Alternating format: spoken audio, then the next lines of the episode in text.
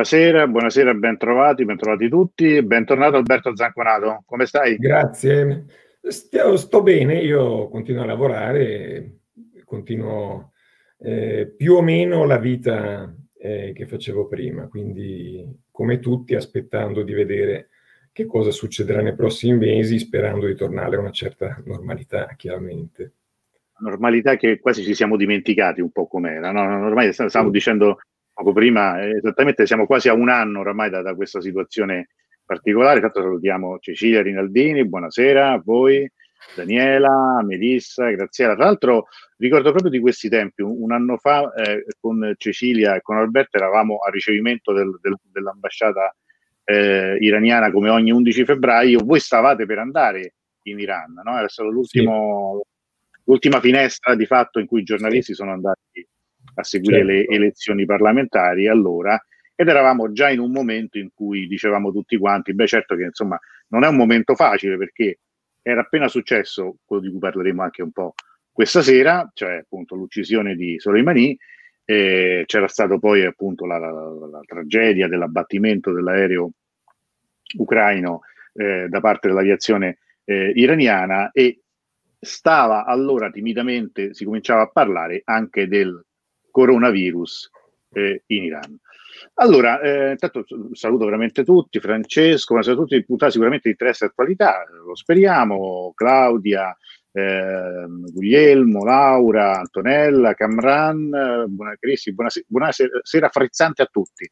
Sì, penso frizzante anche per la temperatura, immagino, certo. eh, dalle due parti. Anche qui, diciamo, effettivamente è arrivato, eh, cioè è arrivato, insomma, è inverno, è una serata decisamente invernale. Allora, noi questa sera parleremo, eh, come dire, il, il, il nome del, del, della puntata, il titolo della puntata, eh, mi sembra insomma sia eh, chiaro, il, um, chi, chi, era appunto questo eh, generale Soleimani, noi qui l'abbiamo rimesso in questa locandina con cui insomma era un, volutamente un'immagine in chiaroscuro, eh, ricorderete un po' tutti il, cosa accadde appunto il 3 eh, gennaio del 2020, che insomma che fu un inizio d'anno particolarmente promettente, cioè se l'anno iniziava in quel modo non, eh, non, non poteva poi diciamo, prendere una piega, come dire, perlomeno abbastanza inquietante. Tra l'altro io questo, vorrei cominciare con questo. È un po', eh, non so se, se, cosa ne pensi, eh, nella ricostruzione di questo 2020, no, appena trascorso, eh, tutti i vari servizi che ovviamente ogni anno fanno i, telegiornali. Quasi nessuno però ha citato quello che accadde il 3 gennaio 2020, è una mia sensazione. No, no infatti non se ne è parlato, tranne che il giorno esatto del, eh, o il giorno prima del, dell'anniversario. Sicuramente se ne è parlato, eh, l'Iran ha ricordato che il suo eh, obiettivo, diciamo, è sempre quello di vendicare la morte di Soleimani, cosa che però non è stata fatta in questo anno, cioè non è stata fatta nella misura che si pensava eh, sarebbe avvenuta all'inizio, eh, seguendo almeno la retorica, eh, le, le, parole usate dai dirigenti iraniani in quel periodo. E fin dall'inizio comunque era abbastanza evidente che l'Iran ehm, avrebbe cercato anche in un'eventuale vendetta di seguire vie che non fossero un confronto diretto con eh, gli Stati Uniti, temendo una reazione eh, americana forse ancora più dura. Certo è stato un momento eh, molto molto importante che ha segnato poi lo, l'evol- l'evolvere, diciamo, la, il proseguimento delle relazioni tra l'Iran e gli Stati Uniti e che arriva ad oggi e ancora oggi l'Iran appunto promette vendetta, però d'altro canto sta eh, a vedere eh, che cosa succederà nei prossimi mesi, forse non nei prossimi mesi immediatamente, ma nei prossimi anni con la nuova amministrazione Biden. Credo che anche di questo parleremo poi. Certo. E, e, quindi eh, sicuramente non è il momento questo per eh, mettere in atto del, degli attacchi frontali eh, contro gli Stati Uniti proprio mentre si aspetta l'inaugurazione di Biden e di vedere quali saranno le prime mosse di Biden. Certo, certo. Beh, tutto ovviamente potevamo pensare un anno fa, tranne che di aspettare l'insediamento di Biden con due settimane prima la folla che, che assaliva appunto il Campidoglio. Era, era, veramente fantascienza. Insomma, ci avessero detto un anno fa, avremmo detto, vabbè, questo è un... Eh, c'era, un, c'era un film un po' di anni fa, ormai una ventina, forse anche di più, la seconda guerra civile americana. Non, non so se te lo ricordi, che era questo film abbastanza... Mh, non era distopico, era, era anche un po' surreale, in cui si immaginava una secessione di, una, di nuovo di una parte de, de, degli Stati Confederati e, e, però il clima ricordava esattamente quello, quelle immagini un po' strambe che abbiamo visto, perché insomma ricordiamo che comunque ci sono stati cinque morti, quindi insomma non è, non certo. è proprio dire, eh, folklore quello, quello che, cui abbiamo assistito. Allora, io ehm, per partire volevo far vedere una foto, com- cominciamo da una foto, una foto come dire scattata in tempi non sospetti, perché questa foto risale a più di tre anni fa ed è una foto di Soleimani ovviamente, scattata in uno dei posti più turistici dell'Iran, cioè ad Abyanè. Nell'Imam Zadeh, quello, del, quello famoso, insomma, di gli amici, credo che tutti lo conoscono, è, una, è un villaggio eh, che è a 2000 metri nella provincia di Esfahan, in cui c'è una, delle costruzioni, eh, un colore particolare, eh, rosso, ci si va, in genere è una cosa di passaggio, è una, una cosa molto turistica, a me non mi fa impazzire. patrimonio dell'UNESCO. Sì, patrimonio dell'UNESCO, a, eh, e appunto le donne con questi abiti tradizionali. C'è anche un, una fortezza Sasanide lì vicino, ma mh, sai, poi insomma il turismo è fatto un po' così, quindi magari si vanno a vedere quello, non si va a vedere la fortezza. Però ecco, in questa eh, piccola, questo piccolo Mamsadeh, questa, vicino alla moschea, veramente piccola, c'era questo ritratto, questa immagine di Soleimani. Qui parliamo di oltre tre anni fa, cioè era un personaggio molto molto controverso, oggi ne parleremo, la, la, risposta a domanda banale, molte persone, credo anche qualcuno che ci ascolta, magari per la prima volta ti ha sentito parlare proprio quando l'hanno ucciso, poi dopo sono diventati tutti esperti sulle mani, abbiamo sentito i nostri politici, sì. eh, di, di, di, Salvini che, che, io da mo' che seguivo Soleimani, sono convinto non sapesse nemmeno chi fosse il giorno prima, ma eh, dovendo rispondere, se uno dovesse dire a qualcuno chi era Soleimani, io credo che Soleimani fosse un simbolo eh, per molti aspetti della rivoluzione iraniana, alla quale peraltro non aveva partecipato, perché pur avendo più di vent'anni alla caduta dello Shah non aveva preso parte a mh, attività eh, contro la monarchia. Però è un simbolo eh, di questo, de, della rivoluzione e di, del eh, sistema di governo e regime che è venuto dopo la Repubblica Islamica almeno per tre eh, aspetti, a mio parere. Il primo è che veniva da un ambiente, dalla realtà rurale dell'Iran, eh, che è stata per molti aspetti una protagonista della rivoluzione e poi della eh, Repubblica Islamica, perché eh, la, la, rivoluzione ha portato ad un eh, sovvertimento di alcuni equilibri sociali, ma anche equilibri geografici, nel senso che proprio le campagne che erano state la parte esclusa eh, e, margi- marginalizzata nel, eh, nei programmi di sviluppo, dei grandi prov- programmi di sviluppo eh, dello Shah, poi si prende la rivincita con la rivoluzione. Il padre, fra l'altro, apparteneva a quella classe di contadini che avevano beneficiato all'inizio della riforma eh, dello Shah con la distribuzione delle terre ai contadini, ma poi come molti altri aveva avuto un appezzamento di terreno troppo piccolo per poterlo fare fruttare, non aveva avuto i mezzi per poterlo sfruttare, quindi era finito pieno di debiti e, e quindi aveva, era fra i perdenti di questa riforma. E molti di questi eh, contadini dei loro discendenti, dei giovani, e poi eh, emigrarono in massa verso le grandi città, in particolare a Teheran, e fecero da forza d'urto per la rivoluzione del 1978-79. E dopo la rivoluzione, le, eh, dicevo, eh, le aree rurali hanno la loro rivincita, nel senso che molti dei, eh, dei dirigenti, se non i massimi dirigenti, però funzionari eh, della nuova eh, Repubblica Islamica vengono proprio dalle campagne, si impone una eh, mentalità che viene dalle campagne, un po' eh, una rivoluzione per certi, avesti, certi, versi di carattere maoista, no? Mao credeva nella rivoluzione delle campagne, non delle fabbriche. Le campagne e, strangoleranno le città. Eh, sì, esatto. E, in questo, e almeno culturalmente questo in Iran è avvenuto, nella, anche ehm, eh, nella, nell'affermazione di certi principi, di certi modi di, eh, di, comportarsi, di certi modi anche nella lingua. Eh, questo è avvenuto. No, scusami se ti interrompo. Eh, Soleimani viene dalla provincia di Kerman e viene anche da una realtà tribale. Lui, diciamo, la sua famiglia ha origini nelle, nelle tribù che, quel, che in quell'area eh, hanno rappresentato una, una componente eh, come dire, importante della storia.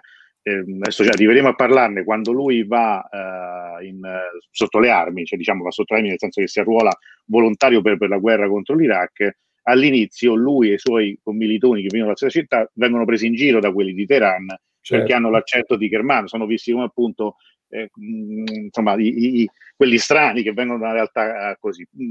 Per cui e anche la provenienza di, eh, da quell'area sarà importante per quello che avverrà dopo la anche guerra da questo con l'Iran. Punto di vista. Cioè, questo ci ricorda che l'Iran è un paese multietnico, un paese eh, composto da diverse, molte diverse realtà. E poi un altro mh, motivo per cui secondo me eh, Soleimani è quasi un simbolo di questa rivoluzione della Repubblica Islamica è proprio la sua carriera militare, carriera mm. eh, veramente informale, nel senso che eh, lo ehm, chiamiamo oggi generale Soleimani, in realtà Soleimani aveva probabilmente soltanto un diploma di scuola media superiore e, e la sua formazione avviene all'inizio, si arruola nelle guardie della rivoluzione nei Pasdaran dopo la rivoluzione, che erano in formazione i Pasdaran, e il suo addestramento militare iniziale dura un mese e mezzo, due mesi, dopodiché eh, partecipa alla repressione delle rivolte dei curdi subito dopo la rivoluzione che cercavano di eh, rendersi indipendenti dal potere centrale proprio approfittando del caos eh, rivoluzionario. E poi anche nella guerra e questa è tutta la storia dell'Iran, la guerra Iran-Iraq che è stata decisiva nel formare eh, questo, eh, la Repubblica Islamica che eh, di segnare il destino della Repubblica Islamica e l'atteggiamento, la mentalità. E, e lui in guerra entra eh, all'inizio, sembra mh, dovrebbe starci due o tre settimane con compiti di rifornimento, così, e poi invece ci resta durante tutta la guerra e questo dimostra come e non è stata soltanto una sua esperienza personale, ma un'esperienza di molti dello stesso Iran. Cioè era un Iran in cui si andava avanti giorno per giorno, si cercava di sopravvivere, di resistere giorno per giorno e nel frattempo si faceva l'esperienza della guerra e si otteneva il ricompattamento um, della popolazione di fronte al nemico eh, arabo in particolare che invade eh, il paese e poi l'esperienza della guerra è decisiva, eh, e qui vengo a un'altra particolarità eh, che eh, Soleimani ha in comune con eh, la Repubblica Islamica, è decisiva perché fa vedere all'Iran come si trova da solo eh, di fronte quasi all'intera comunità internazionale. L'Iran, ricordiamo ancora una volta, che fra i pochi paesi che aiutarono l'Iran di Khomeini a sopravvivere, a rifornirsi di armi, vi fu Israele e, e, ehm, e alla fine però eh, la guerra contribuisce a formare quella mentalità dell'assedio, quindi l'Iran si sente solo contro tutti, però sa di non poter affrontare a viso aperto eh, i nemici o quelli che ritiene essere nemici, come per esempio gli Stati Uniti, eh, Israele, e, e, quindi da lì nasce l'idea, nasce la tattica eh, militare, la tattica della guerra eh, asimmetrica, chiamiamo, chiamiamola, di cui Soleimani è stato eh, forse il massimo architetto, il massimo esponente. Ancora durante la guerra l'Iran comincia con il formare gli Hezbollah eh, in Libano nel 1982 e poi via via tutte esperienze di questo tipo, di cui appunto Soleimani è eh, il massimo rappresentante. Anche poi, se poi per molti anni rimane nell'ombra, e, e, soltanto durante la guerra in Siria il suo comincia a diventare un vero e proprio personaggio ad opera forse più eh, dei eh, giornalisti, dei media occidentali all'inizio che non di quelli eh, iraniani. A questo proposito, eh, il più, quello che per primo si occupa con un lungo articolo, quasi un saggio sul New Yorker, e chi si occupa di lui è Dexter Filkins nel, nel 2013 che per primo porta a conoscenza del mondo questa figura eh, che poi appunto diventerà il personaggio che sappiamo. C'è una famosa copertina del New Yorker in cui c'è lo zio Sam che, che è a letto no? con il cappello, con, la, con il cilindro a stelle si gira dal, al suo lato e c'è a letto con lui c'è solo i manici, c'è quest'uomo barbuto.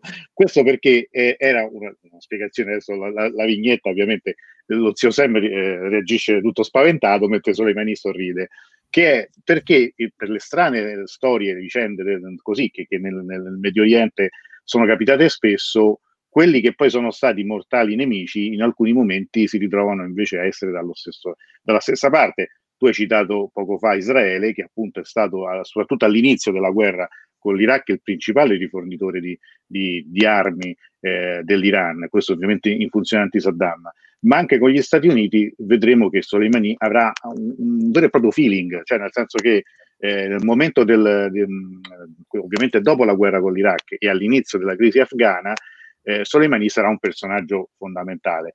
Io insomma, questa serata, questa chiacchierata che faremo, citerò più volte questo libro perché è un libro che non è uscito in Italia, si trova mh, online, si trova acquistabile eh, nei principali mh, negozi online, di eh, Arash Sisi che, come si definisce lui, è un, eh, un giornalista che ha disertato per la ricerca, così lui si definisce.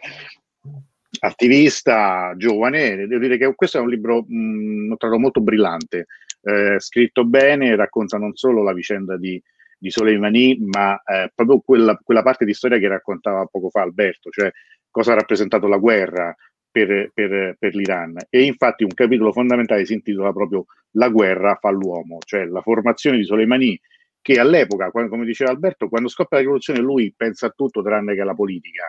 Eh, anche perché quello che succede a Teheran è, è lontano fisicamente, è molto lontano. Pensa Ancora, soprattutto alla palestra, no? Pensa al karate, lui in realtà non è cintura nera, che anche quello, perché poi su, sulla sua biografia ci sono delle leggende incredibili. Certo, lui non sarà mai cintura nera, però pare che fosse veramente bravo um, e che la sua prestanza fisica sia stato anche uno degli elementi fondamentali del suo successo, soprattutto all'inizio, perché eh, come diceva Alberto, la, l'arruolamento eh, anche molto veloce, no, frettoloso del, dei giovani iraniani, dei volontari per contrastare l'invasione irachena, portava spesso ad avere dire, dei, delle persone che non avevano assolutamente il fisico del combattente, non avevano né l'abilità eh, come dire, militare né, né, una prestanza fisica.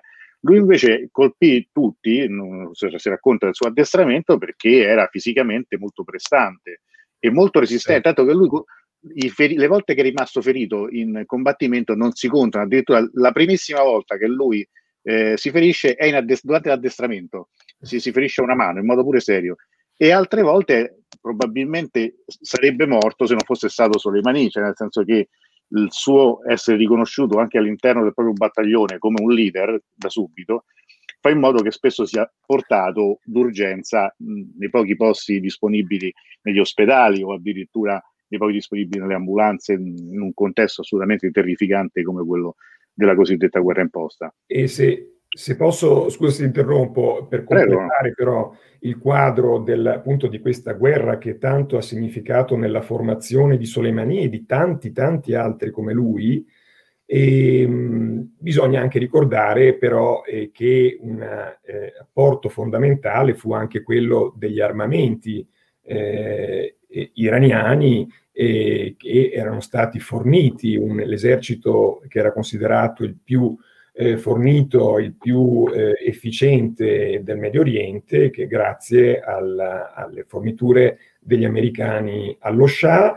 e poi anche, come dicevo prima, al ricompattamento del, in, eh, in uno spirito nazionalista di fronte all'invasore eh, ci sono molti episodi, per esempio piloti che erano in carcere per avere partecipato dopo la rivoluzione ad un tentativo di colpo di Stato contro Khomeini, che vengono liberati per andare appunto a combattere, a bombardare l'Iran, e poi i generali che erano anch'essi in prigione, che però hanno fornito alle nuove autorità i piani eh, di difesa che erano stati approntati durante l'epoca monarchica. Quindi, diciamo, è gran parte, all'inizio almeno, è gran parte del paese che risponde appunto all'invasione straniera, almeno durante il primo anno, anno e mezzo, fino a quando viene liberato con eh, la liberazione di Khorramshahr, eh, viene ripreso gran parte del territorio nazionale che era stato eh, occupato, poi ovviamente ci sono gli altri sei anni che la guerra continua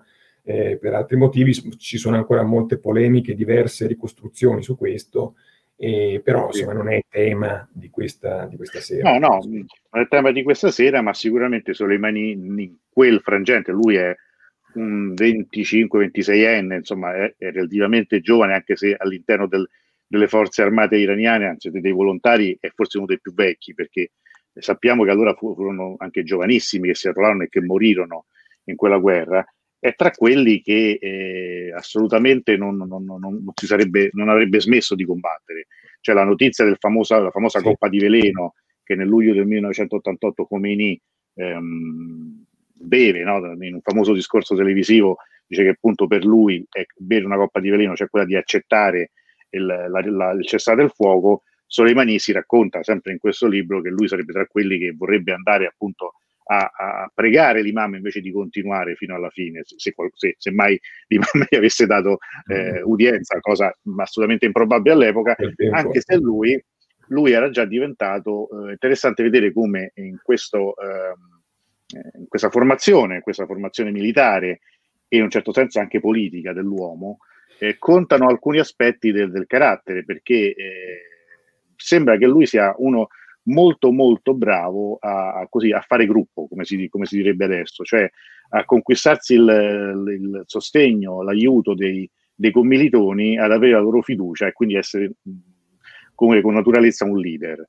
Eh, sì. Tu hai dedicato, Alberto ha dedicato un libro, io ricordo, anzi lo, lo faccio anche rivedere, a, a Khomeini, il rivoluzionario di Dio, uscito un paio di anni fa, appunto in concomitanza col quarantennale la rivoluzione iraniana eh, eh, ha, ha, molto a che fare questa storia con Khomeini, soprattutto con la fase finale di Khomeini, perché l'ultimo anno di vita di Khomeini è un anno, eh, il, in questo libro qua di Asisi viene ricordato un po', lui parla proprio come la follia di Khomeini, cioè l'aver accettato la, la pace fa di lui quasi una furia perché eh, si scaglia prima contro i mogeddini in carcere, ordina l'esecuzione di 3.000 prigionieri, poi c'è la fatwa contro eh, Rushdie, eh, insomma, eh, fino cioè, in un crescendo in cui poi alla fine soltanto la morte nel giugno successivo pone fine a, a questa fase qua.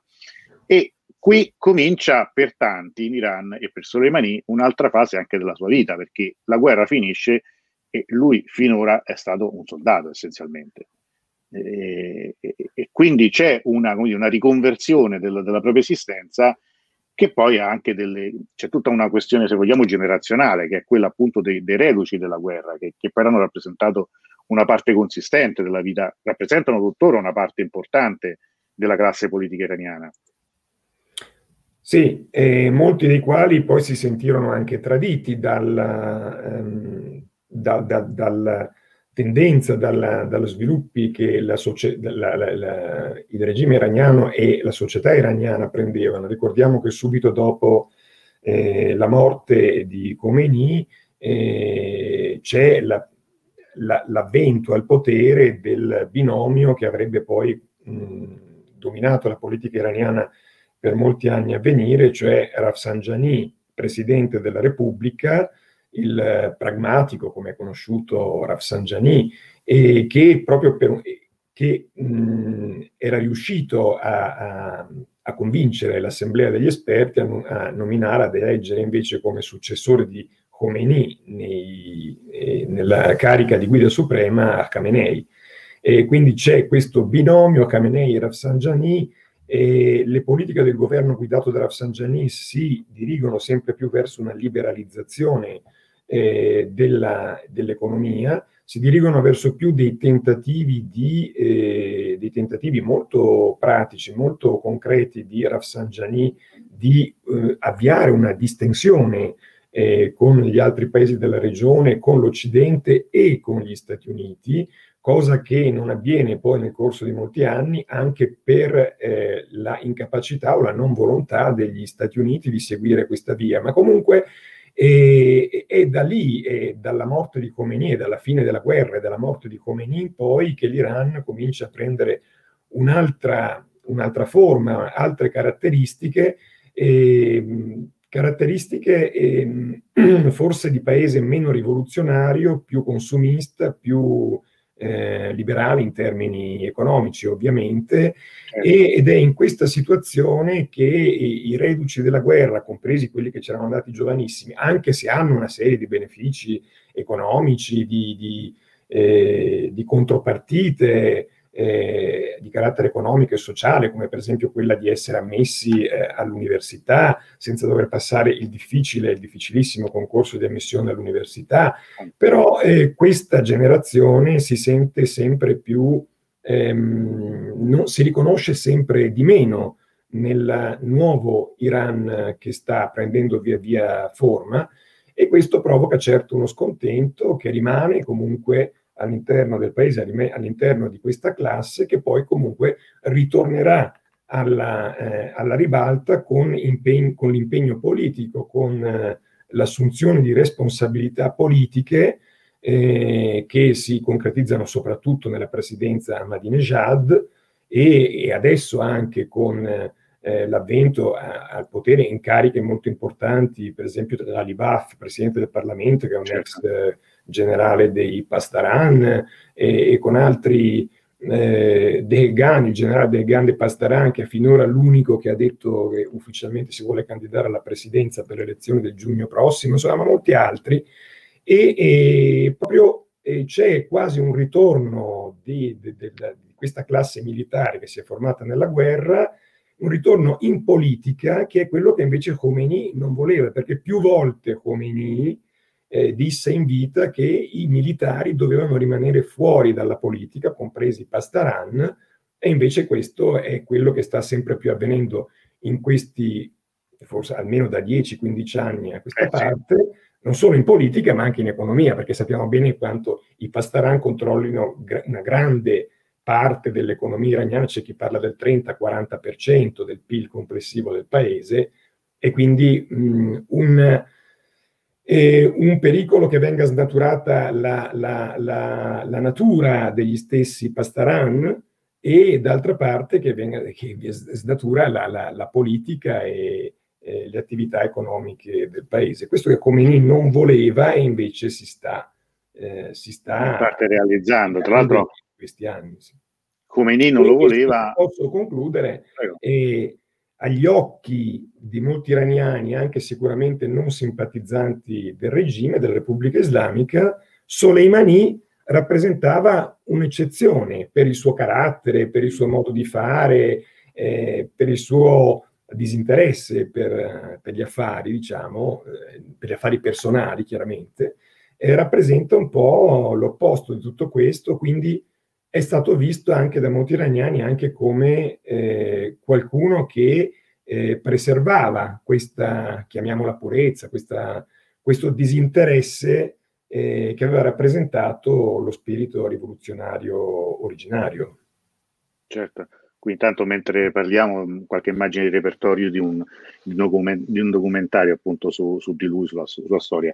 Sì, va, va, anche detto che tu hai fatto appunto ricordato eh, alcuni personaggi, ma per esempio Galibaff è sicuramente uno dei principali, tra l'altro appartengono un po' alla stessa generazione, e mentre, mentre, mentre appunto Galibaff ha percorso le, la via della politica da subito, Soleimani rimane un soldato rimane un soldato uh, sempre, fino alla fine, fino alla fine dei suoi giorni.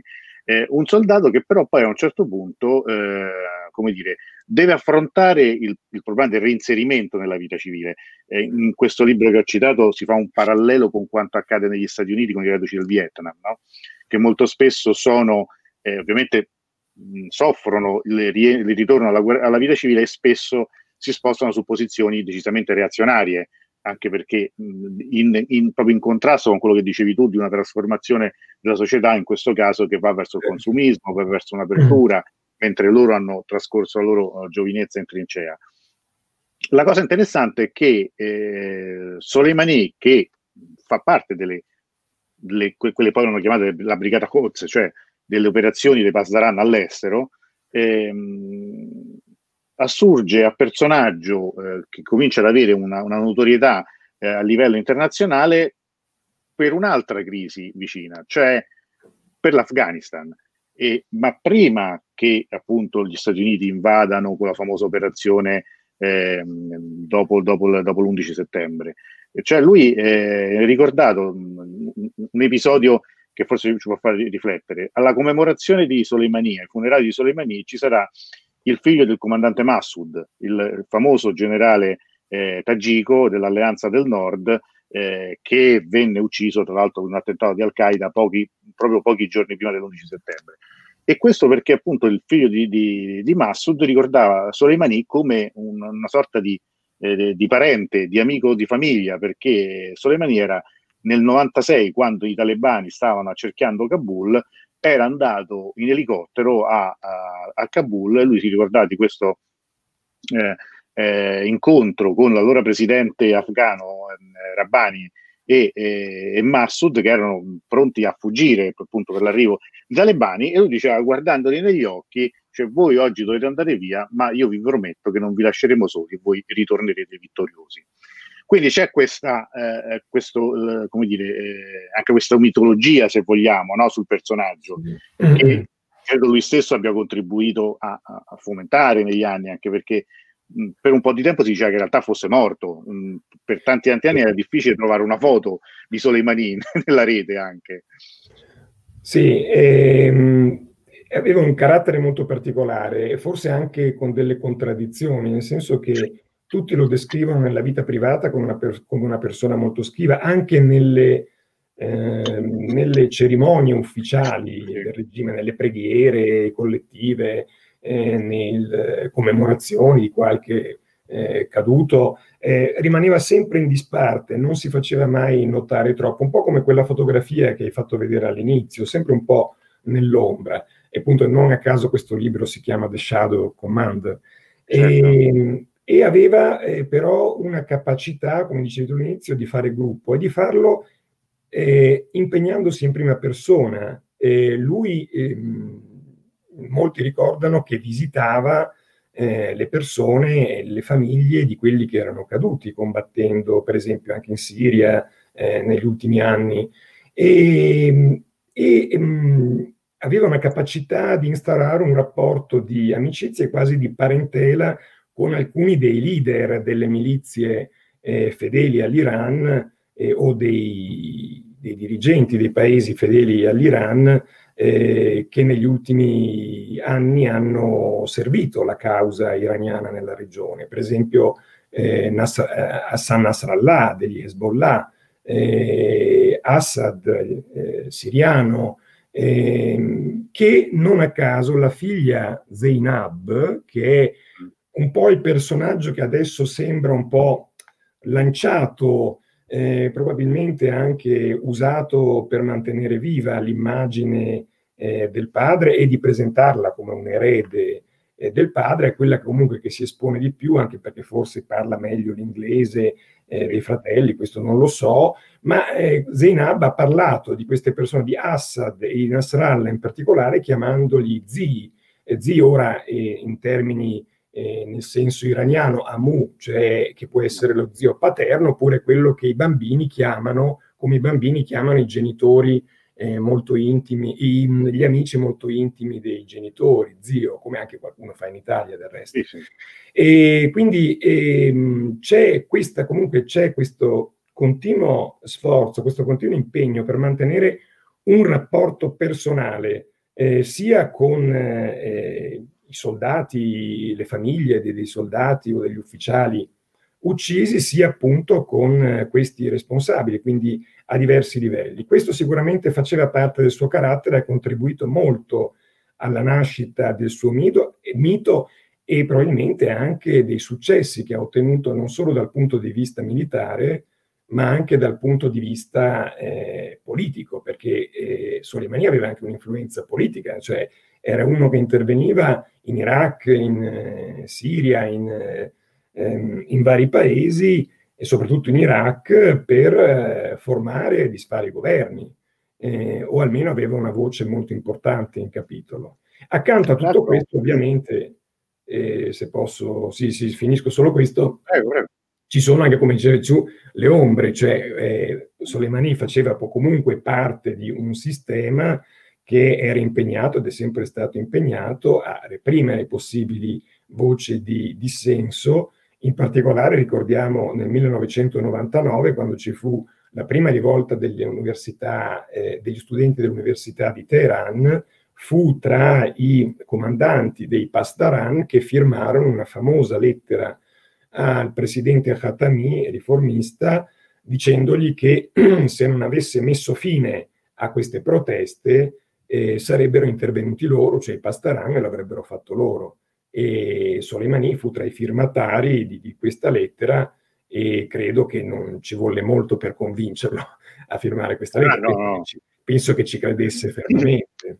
Assolutamente. Tra l'altro oggi la rileggevo l'incipit di quella lettera, è incredibile come poi certe forme così retoriche siano sempre simili, no? Perché anche quella lettera diceva fino a quando, Presidente Catami, lei approfitterà della nostra pazienza rivoluzionaria. non credo. Cicerone, Caterina, cioè non credo che avessero questa informazione. Nella psicologia dell'uomo c'è esattamente questo, perché la nostra pazienza rivoluzionaria ha un limite, era questo, cioè, se lei non, non, ci pensa lei a, a, far stare buoni gli studenti, ci penseremo noi. Quella rimane un passaggio storico sì. importante della storia eh, studentesca. Certo, e va ricordata eh, anche negli ultimi due anni il, il, ruolo, sempre dal punto di vista delle ombre, per, mettere, eh, per sottolineare le ombre, eh, il ruolo che hanno avuto le milizie eh, irachene fedeli all'Iran, eh, addestrate anche dall'Iran nel reprimere le proteste che ci sono state negli ultimi due anni in Iraq e ricordiamo certo. eh, proteste che hanno investito soprattutto le regioni sciite del sud, cioè quindi quelle regioni che in teoria dovrebbero essere più vicine politicamente, religiosamente eh, all'Iran, ma che hanno visto eh, molta, molta gente scendere in piazza e protestare anche contro le interferenze iraniane eh, in Iraq, cosa che eh, è, è, interessante dal punto di vista eh, politico e, e, storico vedere come eh, queste masse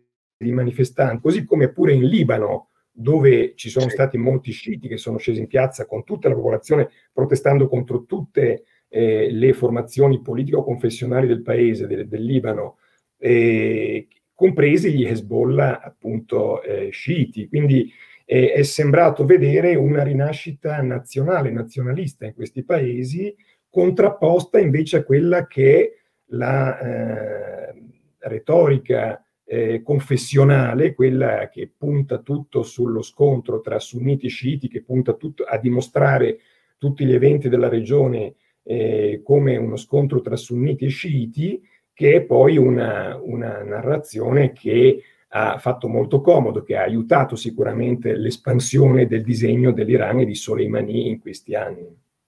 Certo, a proposito di questo, ma anche ritornando un po' invece le ombre e anche le luci, cioè nel senso che in quel contesto afghano, oltre che le sue abilità di, di, di capo militare, tra l'altro tra questi ci sono alcuni momenti che contribuiranno appunto alla creazione del mito, come non solo la guerra appunto eh, in Afghanistan, ma soprattutto la guerra ai narcotrafficanti eh, tra il confine tra l'Afghanistan e l'Iran. Diciamo, poi storie mai confermate, alcune per esempio di questo inseguimento durato giorni di uno dei capi di, queste, di questi gruppi, no, metà tra la rivolta tribale sunnita e il narcotraffico, che, che lui avrebbe inseguito per giorni e alla fine si dice, le leggende vogliono una che questo sia sparito, un'altra che sia stato ucciso, un altro che addirittura sia stato risparmiato all'ultimo momento da Soleimani che lo abbia addirittura adottato e che alla fine lui sia andato volontario a combattere in Siria al fianco di Soleimani. Qui, cioè, qui parliamo ovviamente no, di tutta di una narrazione che ovviamente vai a, valla a verificare, cioè, dire, certo, è, certo. È, non, è, è, impossibile. Però in tutto questo, questa è la leggenda, c'è poi la, la storia che è fatta anche da testimonianze, una di queste per esempio è di un, eh, un diplomatico americano che è Crocker, che è un, un diplomatico di lungo corso, tra l'altro lui era stato console a Khorramshahr negli anni 70 e parlava il persiano, il, l'arabo in modo, in modo molto eh, chiaro, molto fluente e conosceva, conobbe Soleimani appunto al momento della crisi della guerra in Afghanistan, cioè in chiave antitalebana, e eh, lui era convinto che oramai per una, dire, una riappacificazione tra Iran e Stati Uniti fosse solo una questione di tempo, perché eh, in realtà il contributo che sia la conferenza di Bonn aveva dato l'Iran, no? soprattutto nella figura allora di Zarif, ma da un punto di vista uh, diciamo militare eh, aveva dato Soleimani mh, era evidente e lui appunto questo si, si, si augurava. Poi arrivò lo sciagurato, maledetto discorso allo Stato dell'Unione di Trump, eh, scusatemi, di Bush, Bush nel 2002 in cui l'Iran venne inserito nell'asse del male insieme eh, alla Corea del Nord e all'Iraq e lì praticamente sal- saltò tutto. Um, e questo è, è, è insomma un altro, un altro aspetto del, del, certo, del molto importante, molto importante perché appunto ci dà un'idea anche di come si svolgono i rapporti politici e militari eh, in Medio Oriente e probabilmente non solo in Medio Oriente, al, eh, dietro tutta la retorica e tutta ehm, la propaganda. E il rapporto tra Crocker e Soleimani è un rapporto di lunga durata, almeno tra Crocker e gli emissari di Soleimani, e dopo appunto gli attacchi dell'11 settembre eh, gli iraniani pensano che sia il momento di avere l'appoggio di, di, de, degli Stati Uniti per abbattere i taliban in Afghanistan, che erano stati fra i principali nemici, insieme con Saddam Hussein a ovest, eh, erano i, tra i, i, nemici più temuti eh, dall'Iran, addirittura ricordiamo che c'era stato un massacro nel consolato di Mazar-e Sharif in Afghanistan dove furono uccisi nove, tra di, credo otto diplomatici e un giornalista dell'IRN. E tra l'altro c'è anche una registrazione che si può trovare su YouTube del momento in cui questi entrano nel consolato e qualcuno del consolato, un diplomatico, sta parlando al telefono con il Ministero degli Esteri a Teheran, molto, molto drammatica. È una persona che entro pochi minuti verrà uccisa insieme a tutti gli altri.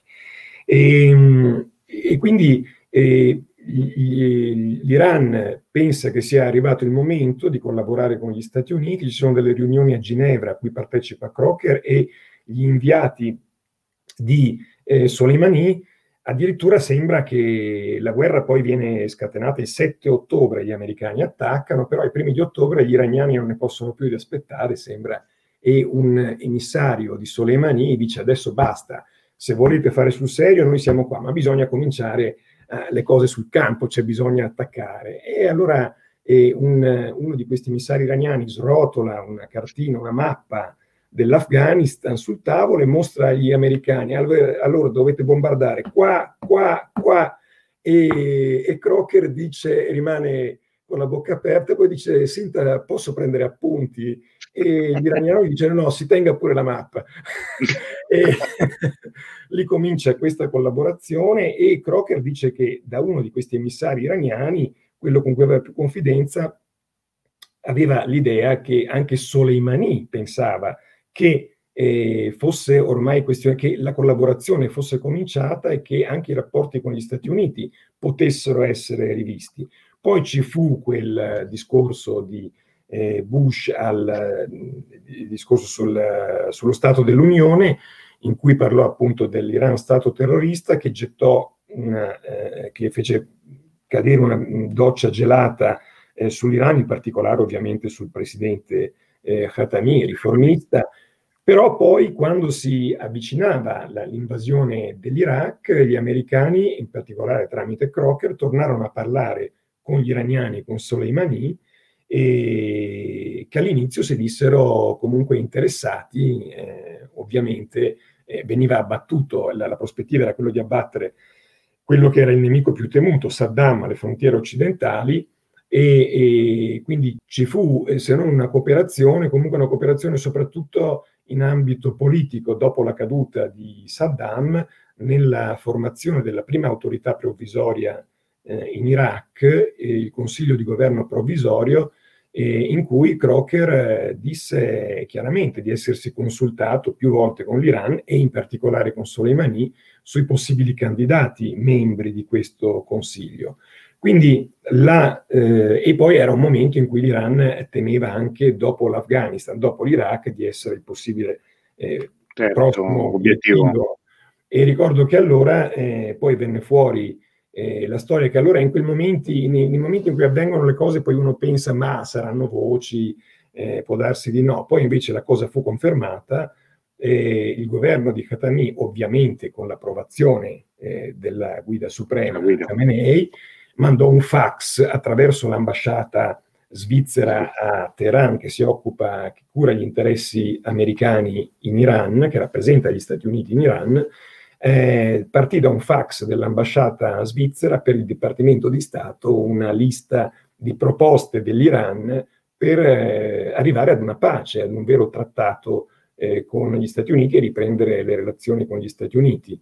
E però eh, gli Stati Uniti non accettarono questo, però eh, come ho detto questa cooperazione ci fu ancora in Iraq per la formazione del governo provvisorio fino al eh, 2003-2004, fino a quando poi le cose cominciarono eh, a cambiare e cominciarono diciamo, gli screzi in Iraq e eh, le forze, eh, le milizie sciite agli ordini eh, agli ordini comunque eh, fedeli all'Iran cominciarono ad attaccare le truppe americane.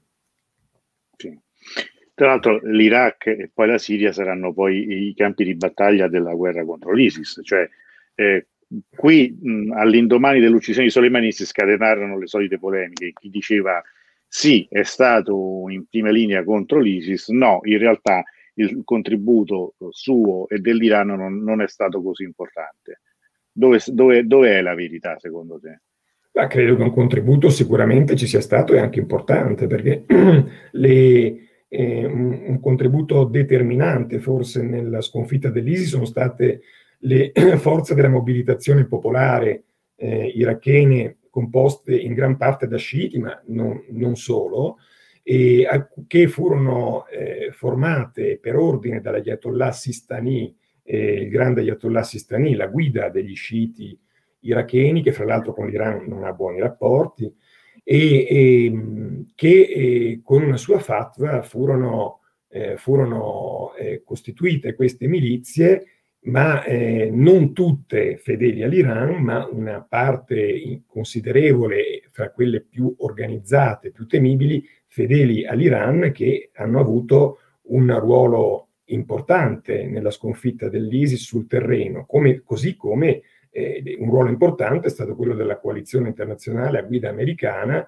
con i bombardamenti dall'alto eh, che, che, fra l'altro hanno provocato anche migliaia di vittime civili e questo va eh, ricordato e, e, va ricordato nel senso che non sono eh, queste vittime civili non aiutano poi a una riconciliazione ovviamente nazionale e, e quindi il, ci fu eh, l'apporto fu importante da entrambe le parti, da parte degli Stati Uniti e da parte eh, dell'Iran. Però eh, sarebbe sbagliato, secondo me, pensare che Soleimani e le milizie ai suoi ordini eh, avessero come obiettivo solo quello di sconfiggere l'ISIS. Eh, avevano l'obiettivo di sconfiggere l'ISIS, come avevano l'obiettivo di, eh, di in, rafforzare la loro presa eh, sull'Iraq, la loro influenza militare e politica eh, sull'Iraq, così come il loro obiettivo sostenere Assad in Siria e quindi mh, sarebbe sbagliato in, eh, dipingere, come è stato fatto da alcuni dopo la sua uccisione, Soleimani come un martire della lotta all'ISIS. Ecco, era uno che faceva gli interessi del suo paese e negli interessi del suo paese rientrava anche la guerra all'ISIS. Cioè, come, come, d'altra parte non credo che ci siano, come dire, militari benefattori, nel senso che, no, specie in Medio Oriente, no. credo no, che nessun paese intervenga per, così, per puro scopo umanitario. Così come, se visto che parliamo di Iraq, sì, ci sarebbe da chiedersi se veramente l'attacco all'Iraq anglo-americano avesse l'obiettivo quello di portare la ah, certo. eh, in Iraq o di creare un Medio Oriente eh, più stabile. Eh, sicuramente eh, è stata la causa, della, de, la, una delle maggiori cause dell'instabilità del Medio Oriente degli ultimi quasi vent'anni. Certo. Prima di, di leggere alcune domande e commenti che sono diversi, alcuni anche molto interessanti, una domanda un po' così, ma allora perché alla fine Trump ha deciso di fare fuori Soleimani? Eh, questa è una domanda, una domanda che ci siamo fatti allora e continuiamo a farci oggi. Allora, nei fatti eh, vanno ricordati i fatti dei giorni precedenti, c'erano stati ovviamente questa guerra di attrito contro gli americani in Iraq da parte delle milizie eh, fedeli all'Iran andava avanti ormai da anni. Negli ultimi, eh, le, mh, soprattutto eh, gli americani erano presenti con la grande ambasciata di Baghdad, ovviamente, e con le truppe però all'interno delle eh, basi irachene. C'erano attacchi di razzi e negli ultimi giorni c'erano stati eh, importanti attacchi che avevano ucciso un eh, cittadino americano, che non era nemmeno un, amer- un, militare, era un mercenario, era uno un cosiddetto contractor, cioè un mercenario, e che era, che era morto appunto. Gli americani risposero con un bombardamento sulle alcune basi di queste milizie eh, sciite che provocarono 25 morti, credo, e da parte loro queste milizie risposero con un attacco all'ambasciata americana nella zona verde di Baghdad, un attacco che fu respinto dalle, poi dalle forze di sicurezza. E in questo attacco era presente, fra l'altro, il capo di una di queste milizie, al-Muhandis, che poi fu eh, ucciso e sarebbe stato ucciso con, nel raid insieme a eh, Soleimani. E io credo che l'attacco all'ambasciata americana sia stato un elemento scatenante particolarmente importante nel decidere la, l'uccisione di Soleimani e dello stesso Mohandis che aveva preso parte personalmente a quell'attacco. Cioè, era un attacco che risvegliava, secondo me, eh, antichi ricordi atavici dell'attacco all'ambasciata eh, americana a Teheran nel 1979. Era una sfida diretta, aperta eh, alla, all'America. E di fronte a questo eh, gli Stati Uniti, non so quanto gli Stati Uniti e quanto Trump ovviamente, decisero di eh, rispondere in questo modo, modo, colpendo subito ad altissimo livello. Poi Trump disse, gli americani dissero che avevano deciso di uccidere Soleimani perché c'era eh, la prova che c'era un, eh, Soleimani rappresentava un pericolo imminente perché eh, stava per eh, portare attacchi a interessi americani, a cittadini americani, eh, con grandi attentati eh, e via dicendo. Questo ovviamente non è mai stato presentato, anche le Nazioni Unite poi eh, lo scorso estate, al termine di un'indagine, l'agenzia del, l'ufficio delle Nazioni Unite che si occupa delle uccisioni extragiudiziali disse che questo era stato, quello dell'uccisione di Soleimani, era stata illegittima perché sarebbe stata giustificata, legittima, sarebbe stata considerata legittima dalle Nazioni Unite se ci fosse stato appunto un pericolo imminente, cioè se la sua uccisione avesse sventato un pericolo imminente.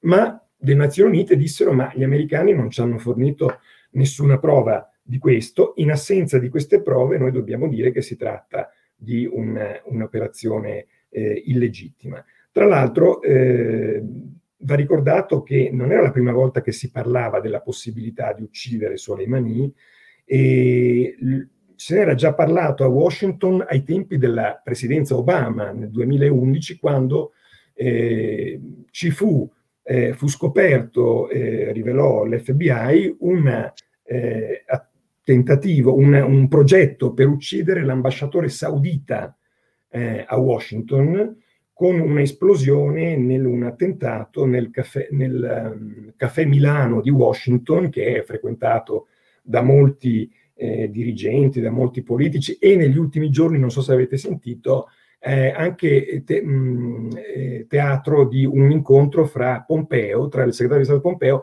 e il capo del Mossad israeliano che si sarebbero visti proprio al caffè Milano a Washington.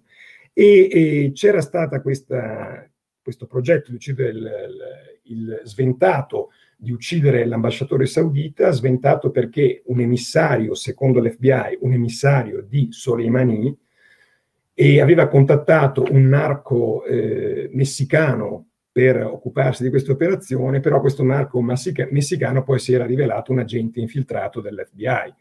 e quindi era stato sventato questo, eh, questo progetto. Però allora si parlò un paio di allora, eh, membri dell'amministrazione Obama, non so però di che livello, ma ne parla appunto Dexter Filkins in questo, in mm. questo famoso articolo per New Yorker, e ci fu al congresso un dibattito, una proposta di questi funzionari dell'amministrazione Obama di eh, pensare a un'operazione per catturare o per uccidere Soleimani. Quindi non era la prima volta che se ne parlava a Washington. Certo, eh, l'azione di un anno fa, l'uccisione di un anno fa, ha lasciato tutti sorpresi per la sua repentinità, perché eh, non lasciava spazio ad una escalation eh, che di solito viene seguita eh, nelle rappresaglie, cioè se colpisci subito al massimo livello, eh, e poi se c'è una risposta da parte dell'avversario è difficile pensare ad altre azioni. Però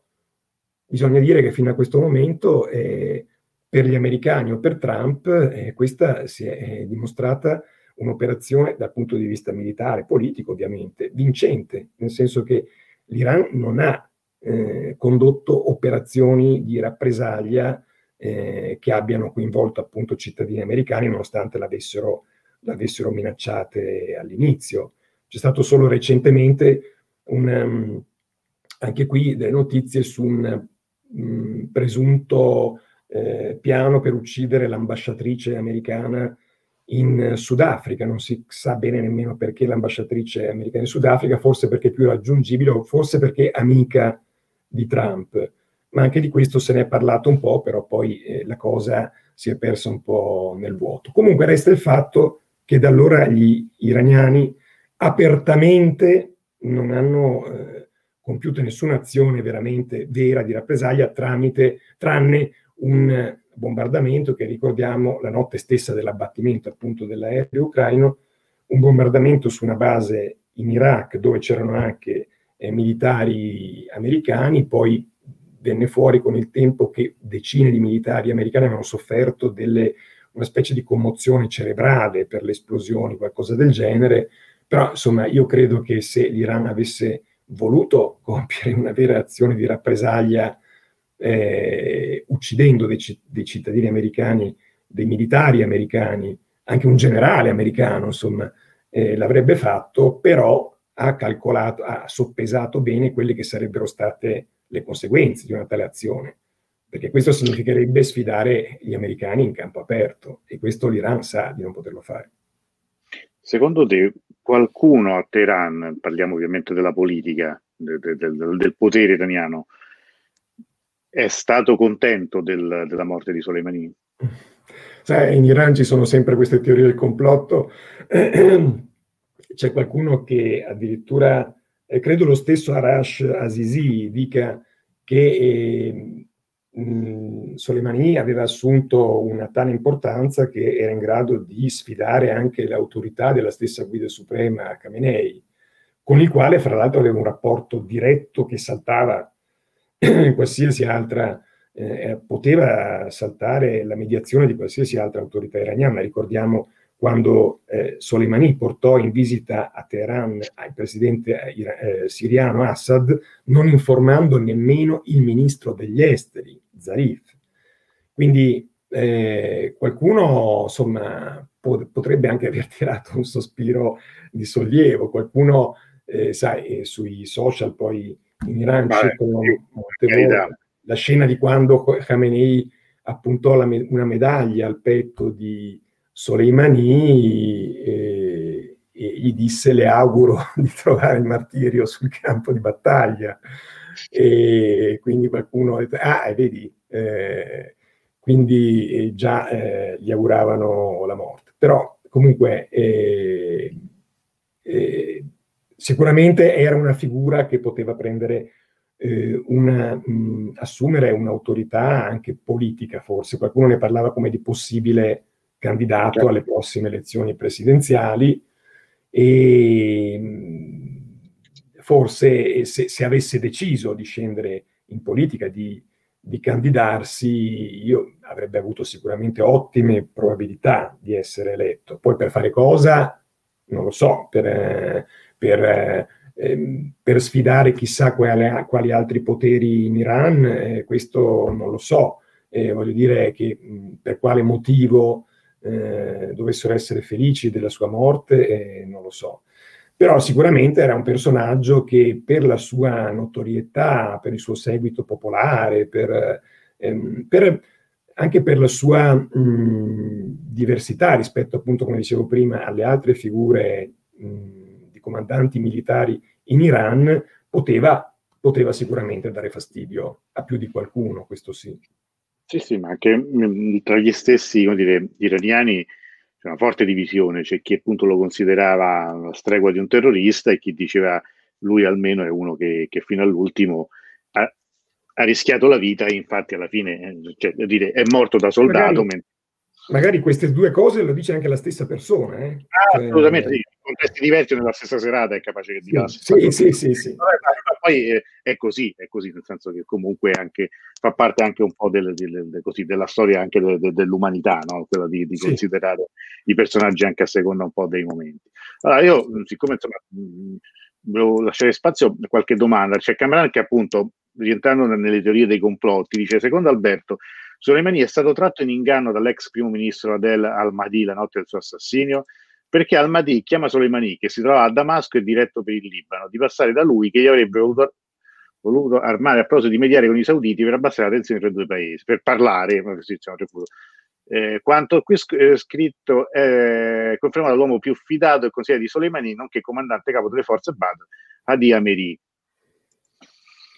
Mm, allora, da quello che ricordo io e da quello che ho riletto in questi giorni, eh, eh, Soleimani doveva portare al Mahdi una eh, lettera di risposta, cioè l'Iraq era, eh, faceva un po' da mediatore tra l'Iran e l'Arabia Saudita, che ricordiamo dal 2016 non hanno più rapporti eh, diplomatici, e, e, che erano arrivati a un livello, e sono arrivati, tuttora eh, rimangono a un livello pericoloso, eh, sul, sempre sulla soglia di uno scontro. E, e al-Mahdi, a quanto pare, stava mediando, cercava di mediare e, e, e, i sauditi avevano mandato un messaggio al governo iraniano e Soleimani doveva portare in sostanza una lettera che era una risposta del governo iraniano eh, a di Teheran a queste proposte, a, queste, a questo messaggio della, dell'Arabia Saudita. Poi se Mahdi lo abbia fatto cadere in una trappola, eh, qui si può, eh, questo si può eh, parlare di tutto, insomma, si può parlare, eh, qualcuno a Teheran dice, eh, si dichiara convinto che stati, che sia stata la stessa Repubblica Islamica a toglierlo di mezzo, quindi insomma, qui ci avventuriamo in un territorio in cui eh, non ci sono appunto, non c'è appunto alcuna prova. Eh, tutto questo mi ricorda. Neppure nemmeno, nemmeno a qualche indizio con. No, vabbè, ma se sono. Di concretezza. Sai, noi, noi, noi, poi in Italia, anche con i nostri misteri, nella nostra storia, sì, abbiamo teorie, a volte alcune incredibili. Ricordo che la più bella fu una sentita. Io ero ragazzino quando durante il caso Moro sentì una signora dire che secondo lei era stata la moglie a sequestrare Aldo Moro. Però diciamo magari fino a questo punto in Italia non ci sono arrivati. No, invece tornando a cose serie, Uman, un amico Uman ricorda che il console di Mazzari Sharif era suo zio. E, e, tutti gli amici che anche magari sono, conoscono Teheran sanno c'è un grosso murales di quelli insomma tra, tra i più importanti adesso non ricordo in quale strada che appunto intitolate Martiri di Mazzari Sharif appunto questi nuove, nove, nove caduti non, eh, insomma, un, un, momento importante, erano 200.000 soldati iraniani schierati vicino sì. ai confini. Appunto, sì. Pare che anche in quell'occasione Soleimani fosse tra i pompieri, cioè tra quelli da dire sì. non, è, non, non e, facciamo la... Sì. Eh, Soleimani e dicono anche il suo successore Ismail Grani, che aveva, era proprio era il suo vice ed era proprio responsabile per i rapporti con, eh, con, per le operazioni in Afghanistan. Quindi anche lui appunto cercò di eh, chiamare eh, l'Iran a più miti consigli. Allora, c'è una domanda di, di Lorenzo che dice: Buonasera, piacerebbe le notizie sull'intervento dei Pasdaran in Bosnia e Herzegovina nella guerra degli anni 90 dalla parte dei musulmani sunniti bosniaci. Ci sono stati questi, in particolare eh, dopo l'uccisione di eh, Soleimani, eh, ci fu una, credo l'agenzia, non si ricordo più se l'ISNA o la FARS, probabilmente la FARS, che è l'agenzia più vicina ai Pastaran, che fece una lunga biografia di Soleimani ricordando un po' eh, le sue imprese. Ora, durante la guerra, la guerra nell'ex Jugoslavia, eh, ovviamente Soleimani non era ancora responsabile della eh, forza Quds, dove sarebbe stato nominato responsabile soltanto nel 1997. E, però eh, probabilmente poteva avere anche delle, una qualche responsabilità in queste operazioni. Comunque in questa mh, biografia, in questo ricordo eh, di eh, Soleimani, l'agenzia Fars sottolineava il fatto appunto che durante la guerra nell'ex Jugoslavia l'Iran aveva partecipato eh, con un sostegno eh, probabilmente economico, ma anche militare eh, ai combattenti musulmani bosniaci, anche con eh, la loro formazione militare in Iran. Io credo che se ne parlasse già in quegli anni ma erano ovviamente operazioni tenute segrete e quindi soltanto per la prima volta la FARS parlò di questo, ha parlato di questo dopo l'uccisione di Soleimani. In questo libro che citavo io, questo passaggio è ricordato come uno dei pochissimi momenti di contatto tra Pasdaran e formazioni allora poi diciamo vicine a quelle che poi sarà la galassia di Al-Qaeda, cioè la galassia qaedista, in cui sì. pare che ci, ci siano state offerte di formazione militare di addestramento. Mentre in un altro passaggio c'è proprio cioè, alla vigilia del, del, dell'attacco americano in Afghanistan ci sono invece contatti da parte di Al-Qaeda eh, i, contro i talebani nei confronti di Soleimani per dire invece non facciamoci la guerra noi, eh, difendiamoci dagli americani, mentre Soleimani anzi addirittura eh, avrebbe pensato di usarli invece come pedina di scambio, cioè di prenderli di offrirli in pacco regalo agli americani, no? Cioè, era, sì, era una... un paio di loro, un paio di, eh, fra cui un figlio di, di Osama Bin Laden, eh, erano eh, riparati, forse erano scappati in Iran. Io ricordo che se ne parlò allora eh, e l'Iran eh, ovviamente sempre molto pragmatico o, o, cinico a seconda dei punti di vista, eh, si guardò bene da lasciarli andare via, li tenne praticamente prigionieri in, in case eh, insomma, sotto sorveglianza, sempre comunque preziosi per un eventuale accordo con gli americani o come punto pedine di scambio con gli americani. Certo. Eh, una domanda al volo Davide dice si vota a febbraio di quest'anno? No, si vota il 18 giugno per le presidenziali, quindi manca ancora un po'. Eh, Marco chiede, il nuovo comandante di Pasana è altrettanto carismatico? Al momento sembrerebbe di no. Mm, sì, ma noi parliamo però eh, non comandante supremo dei, dei, dei Pasdaran. Eh, Soleimani era del, della brigata Quds, cioè delle forze delle operazioni all'estero, non ehm, di tutti i Pasdaran. Eh, no, Davide, non si sanno ancora i, i candidati non si sanno, anzi noi da qui a giugno avremo modo tante volte di parlare di cosa accadrà, ma in genere poi in Iran i candidati si sanno un mese prima, anzi anche meno. Sì, sì, Quindi, sì, è, è, si, è tengono sempre, si, tengono sempre, cioè, il primo che si presenta di solito viene bruciato, insomma, è sempre una questione di tattica. Però che... se, se, mi permetti, volevo rispondere comunque alla domanda sulla Ghani, cioè il successore, successore di Soleimani al comando della forza Quds, cioè la, la forza dei Pastaranchi responsabile delle operazioni all'estero, che è Ismail Rani, che è stato il vice di Soleimani per eh, oltre vent'anni, durante tutta eh, la permanenza di Soleimani al capo della, della forza Quds, sicuramente non ha lo stesso carisma, sicuramente, sicuramente non ha la stessa esperienza, sicuramente non ha quei tratti del carattere di cui parlavamo prima, cioè di capacità di interloquire eh, personalmente eh, con eh, le persone e con questi leader eh, sciiti e non soltanto sciiti nella regione, perché ricordiamo che eh, l'Iran è anche un sostenitore di Hamas in, in eh, Palestina, che è un'organizzazione sunnita musul- vicina ai fratelli musulmani. E quindi Rani non ha questo carisma, è sicuramente uno che conosce a perfezione la macchina, perché è, è stato appunto vice di Soleimani per oltre vent'anni, è uno che gode della fiducia totale anche lui da parte di Khamenei e, e quindi sicuramente una pedina preziosa, però non sembra uno, almeno al momento, che abbia lo stesso carisma e le stesse capacità anche politiche, come dicevo prima, perché Soleimani uno muoveva, era uno che si muoveva nella regione eh, cercando anche di tessere delle eh, alleanze politiche. Si dice che è stato proprio eh, il suo intervento decisivo nel 2010 nel creare, dopo le elezioni eh, del, del 2010, quando ci furono nove mesi di trattative per formare un nuovo governo, alla fine, alla fine riuscì ad imporre Maliki, eh, Maliki eh, e, come primo ministro, eh, che aveva ottimi rapporti con l'Iran,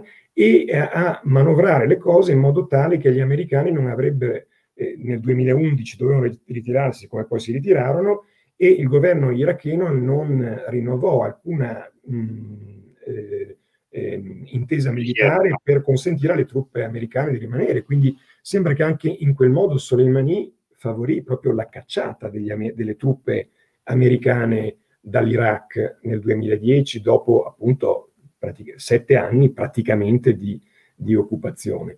E poi ovviamente truppe che tornarono, ma non in, nella stessa misura, ovviamente qualche migliaio di truppe americane che tornarono appunto durante, eh, per combattere l'ISIS. Certo. Eh, Rassaghi ci, ci, consiglia un bel libro, quello di Narges Bajogli, cioè Iran Reframed, sì, lo, lo, lo, faccio vedere anche questo perché effettivamente è un, è un libro interessante. Credo che qualche altra volta mh, avevamo già, ehm, lo avevamo già citato in qualche altra diretta. È un, è un libro in cui si parla di, come dire, di oggi i pasdarani, i basigi da un punto di vista della comunicazione, come, come eh, queste istituzioni parlano ai giovani, alle nuove generazioni, in che modo cercare di trasmettere il vecchio messaggio rivoluzionario. Insomma, detto così, è veramente una parola. E infatti è interessante questo libro per, perché è uno studio. No, è interessantissimo.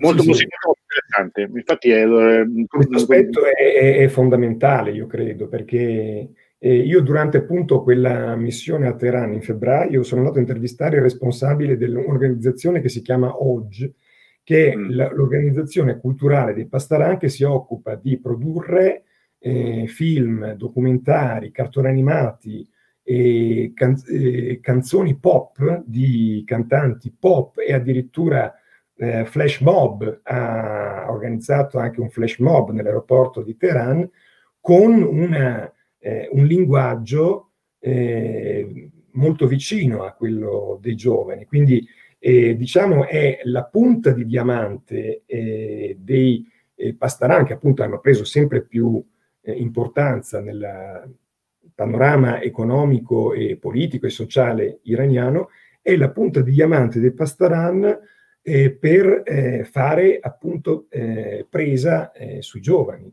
E questo è un aspetto veramente molto interessante perché il linguaggio con cui parlano eh, responsabili di questo settore di Pastaran è un linguaggio che lascerebbe più un, sorpreso più di un occidentale.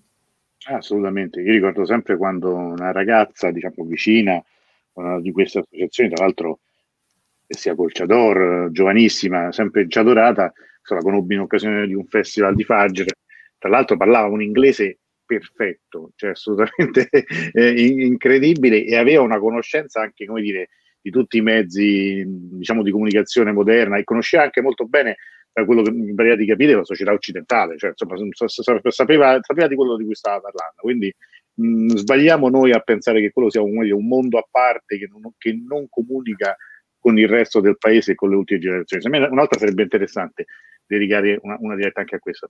Eh, Rita chiedeva un, un così sapere che famiglia ha avuto e che, infa- che, che infanzia ma un po' lo abbiamo detto, lui appunto nasce da, da, da una famiglia agricola, oltretutto appunto da uh, radici insomma eh, di, di, di, tribali, se vogliamo, a Kerman, quindi parliamo de, dell'Iran eh, sud-orientale, centro-sud-orientale, comunque un, una, origini molto modeste.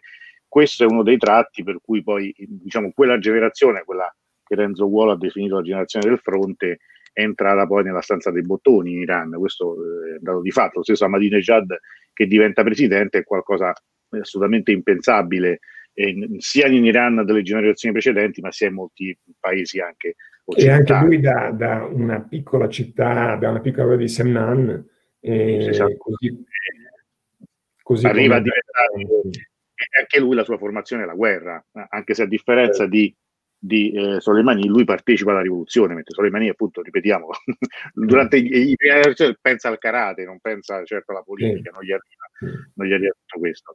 Um, ci sono ancora qualche, mi ricorda uh, la mia babysitter iraniana, questo è interessante. Eh, ma, ma, è la tua? Cioè, un mese fa. Meglio che ci lanciano un'atomica gli americani piuttosto che farci morire lentamente come stanno facendo adesso. Ma con l'appoggio di Cina e Russia non si riesce a compensare i farmaci che tanto mancano a rubla islamica attraverso il via delle balle. Sì, ma questo non è un...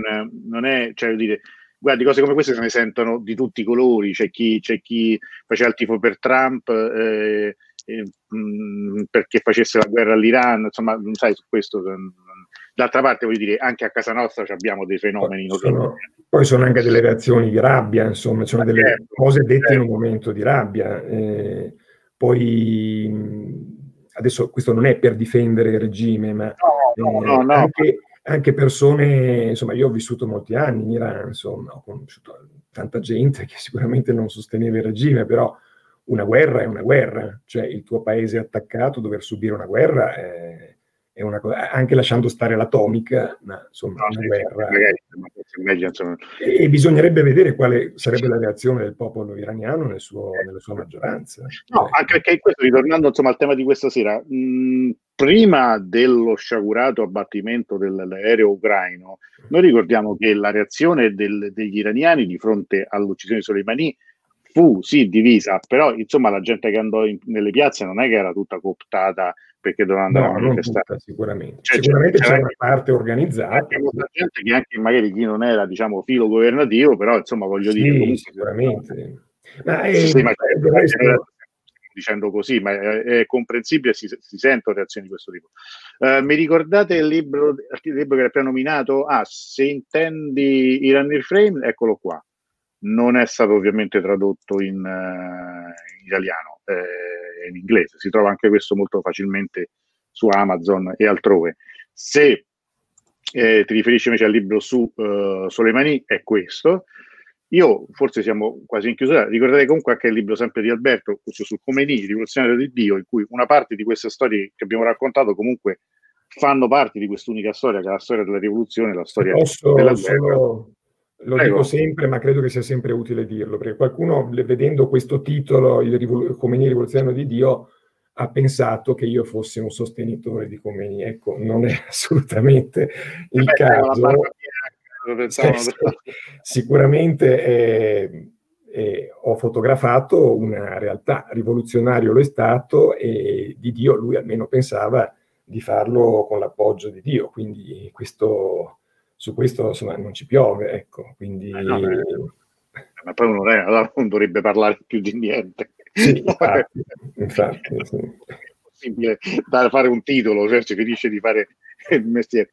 Eh, grazie, l'ho letto, tra l'altro ti facevano i complimenti prima eh, anche altre persone, mi piacerebbe, credo se Daniela, c'era, se non sbaglio, eh, mi ricordo che diceva appunto bellissimo il libro su Comeni, eh, volevo soltanto ricordarlo, stupendo libro su Comeni e Claudia lo ricordava e anche altre persone, non, non c'è tempo adesso per, per, ricordarle tutte, non credo ci siano altre eh, domande.